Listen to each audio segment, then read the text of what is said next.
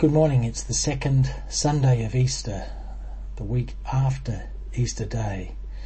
And on this week, we always get the reading from the Gospel of John, John chapter 20, the story of Thomas. Let's hear the reading first. When it was evening on that day, the first day of the week, and the doors of the house where the disciples had met were locked for fear of the Judaizers, Jesus came and stood among them and said, Peace be with you. After he said this, he showed them his hands and his side. Then the disciples rejoiced when they saw the Lord. Jesus said to them again, Peace be with you. As the Father has sent me, so I send you. When he had said this, he breathed on them and said to them, Receive the Holy Spirit. If you release the sins of any, they are released to them. If you retain the sins of any, they are retained. But Thomas, who was also called the twin, one of the twelve, was not with them when Jesus came. So the other disciples told him, We have seen the Lord. But he said to them, Unless I see the marks of the nails in his hands, and put my finger in the mark of the nails, and my hand in his side, I will not trust. A week later, his disciples were again in the house, and Thomas was with them. Although the doors were shut, Jesus came and stood among them and said, Peace be with you. Then he said to Thomas, Put your finger here and see my hands. Reach out your hand and put it in my side.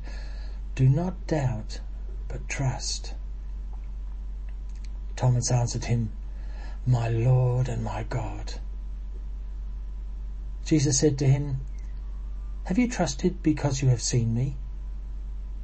Blessed are those who have not seen and yet have come to trust.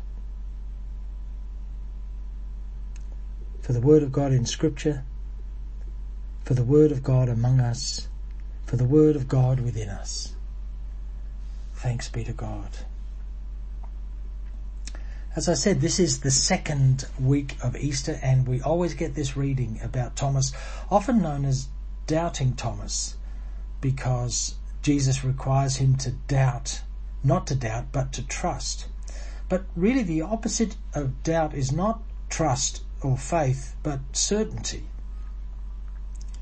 And certainty isn't always a good thing. Any of you who are unfortunately listening to the words of Donald Trump at the moment in this crazy time, he seems certain about everything, but it's not the same certainty that the rest of us would like to have we, we have to take most things on faith. The chair that I'm sitting on at the moment, if I didn't take it on faith, then I wouldn't have sat on it this morning. I, I would have paid more attention to the way it looked. I would have wanted to st- check out its structural fittings and whether it was all screwed together properly. And I, I would, I would not, I wouldn't be able to function because I have to take things on trust more than I think I, I, I do.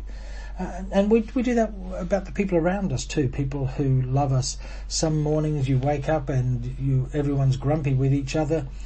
Um, but we trust that beyond that, there's, there's a, an underlying love and care for each other. It's not, it, it's, it's how we live. We just have to live on trust much of the time. And faith is like a, a constant balance. So it's not as if we either trust completely or we don't. It's a constant balance. It, it, to me, it's it's often like riding a bike. And I remember reading some years ago that when you are riding a bike, you're constantly off balance. It doesn't feel like that once you've learned how to do it and your body understands it. Uh, it feels like you're balanced all the time, but in fact, you're, you're a little micro balancing one way or the other, and you constantly, your body is constantly rebalancing all the time maybe that's why we have the story of Thomas. he's known as the twin. So Thomas is is uh, is a word for twin, um, and in he's also known as the twin in Greek, which is Didymus, and in literature, of course, we've got a great tradition of the the idea of the twin being the good and the evil twin. And that one who always does the right thing and one that does the wrong thing, or one who takes the right direction and one who takes the wrong direction and, and is lost. Excuse me. It goes right back to um, in, in, the earliest uh, writings that we have in, in certainly in uh, in English or in close to English in Anglo-Saxon is the uh, the story of Beowulf. It could be 700 or, or 1,000 years old. There's this constant interplay between the goodness and the badness in these two characters who are linked together. It's this constant balancing act. And it's true in the story of the resurrection.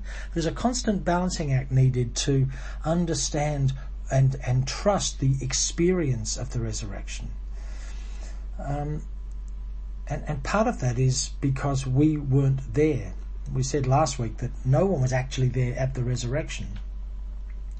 But what we have is stories of experiences following the resurrection of the people who were involved, and he is one of them. And this is underlined again in this story because Thomas was not with the others.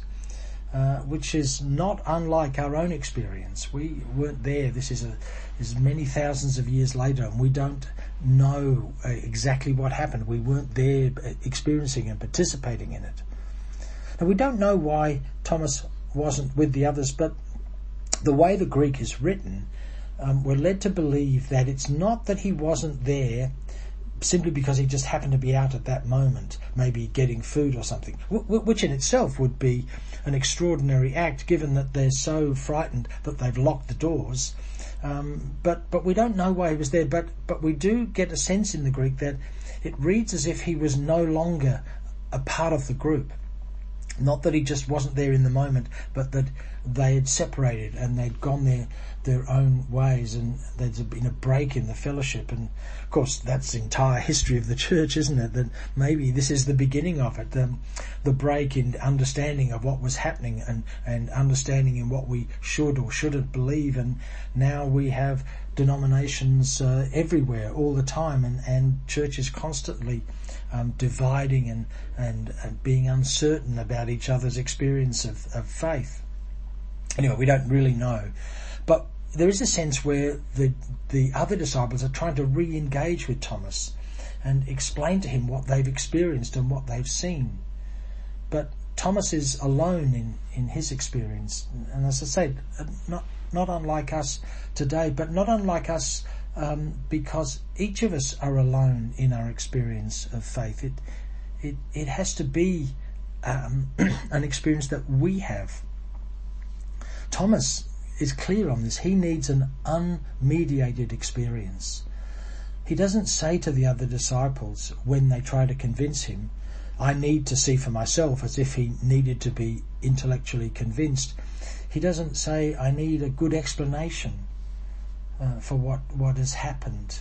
But what he says is, I, unless I see the mark of the nails in his hands and I put my fingers in the mark in the nails and my hand in his side, I will not trust. And in seeing, as we always know in the Gospel of John, seeing is much more than physically being able to see something. It's to be able to deeply perceive it, to understand it, to kind of internally to know it in a, in a deep way. So Thomas is really saying, it's all well and good what you're telling me, but unless I have my own unique, my own deep inner experience of the work of God, if this is what it is, if I don't have that, then I won't trust. And of course, we need to do the same. I mean, who cares whether somebody believes intellectually that the resurrection happened or not? That that that's it's sort of um, it's a dry thing to know. What we need to know from each other is what is your experience of it. What is the meaning of the resurrection in your life? Um, so often we, we, in the great traditions, we're invited to imagine the resurrection as an experience of the everyday. That every morning when we get up, we're getting up out of the um, the the old and into the new. We're beginning life anew each day. What an extraordinary life we would live if we truly did that. If we were able to leave behind all of the pain, all of the unfulfillment, all of the unforgiveness, uh, all of the disappointments uh, of the day previous, and imagine this as a brand new day, as the first day of the rest of our lives, that it would change the way we lived. Um, and you see it, and this I'm sure is one of the reasons why Jesus was so keen on um, experiencing the experience of children and inviting his disciples to do that. You see it in children, uh, very young children, begin the new day full of possibility and hope. Don't carry much with them. Anyway, this is the experience that Thomas wants to have. And this is the experience that we're being invited into that Thomas, eh, for, for Thomas, it was a moment of life or death. Uh, it was an experience that was unmediated, his authentic personal experience. And the, he, he, he has that in this, in these moments. He somehow begins to understand that what the other disciples had seen was real for him as well. And he says these words, my Lord and my God. And this is not just a statement of faith coming out of his own heart and experience. Because these words, Lord my Lord and God, were extant in the world. Um, the current emperor of Rome, Domitian, who was uh, uh, was the emperor at the time of the writing of the fourth gospel, not at the time of the experience of the fourth gospel, but when it was written towards the end of the the century, or maybe even in the new century, the Roman emperor was Domitian, and he was known all across the, the known world as our Lord and God. So when Thomas is, is making this statement, my Lord and God, he is making a statement not just of inner faith, but a statement of, of what his life would be in the world, that he would be given away um, a, a, whole way of living and understanding the world into a completely new way of living and understanding the world. And then finally, Jesus says to Thomas these strange words, Have you trusted because you have seen me? Well, yes, that's true. Thomas has trusted because he has seen Jesus, seen in the in the terms of John's Gospel. He has experienced deeply. Uh, it, it, has changed his life, and the, his the statement that he makes underlines that. It's changed his whole um, uh, purpose of life, his the whole orientation of his life.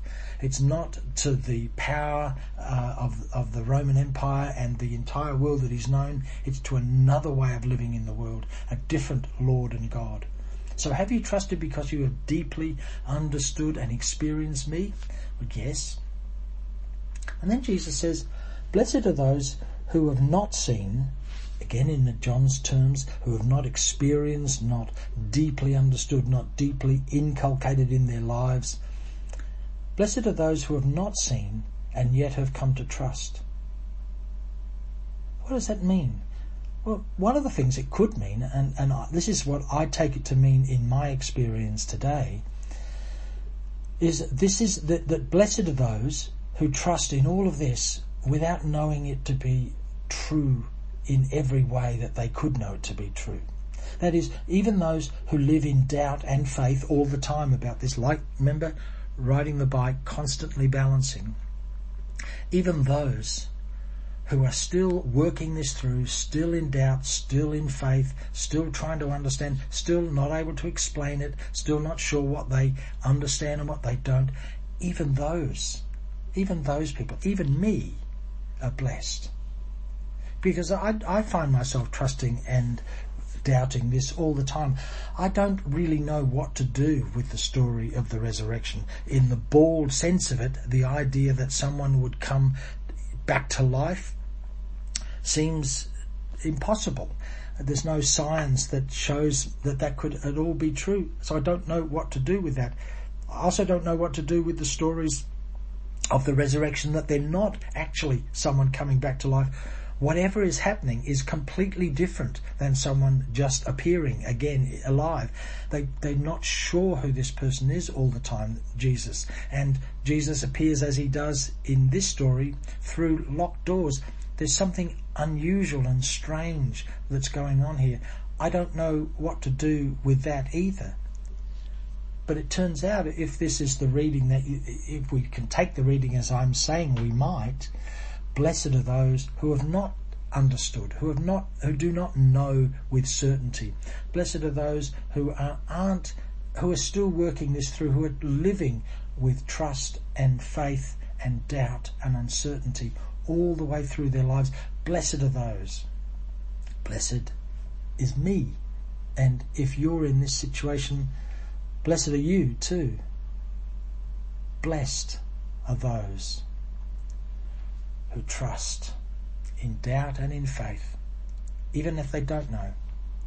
And I think that's the the extraordinary thing about the story of the resurrection. We can carry this on week after week as we work this through all through our lives.